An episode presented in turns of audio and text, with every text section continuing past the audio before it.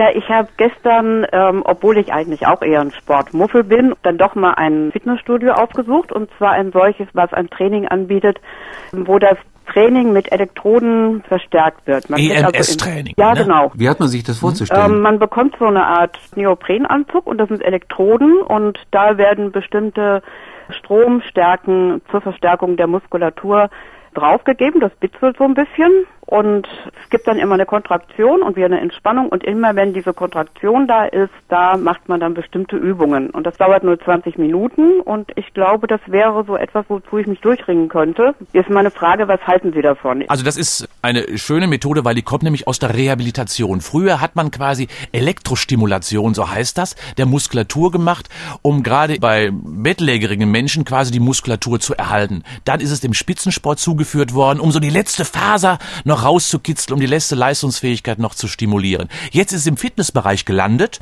und man muss wirklich sagen, es ist so, dass es, wenn Sie dabei eine aktive Übung machen, es eine ideale Trainingsform ist, um die Muskelkraft zu optimieren. Wenn das Ihr Ziel ist, ist das eine wunderbare Trainingsform. Sie müssen allerdings bedenken, dass die Strukturen wie Gelenke, wie Knorpel, Knochen nicht mitwachsen.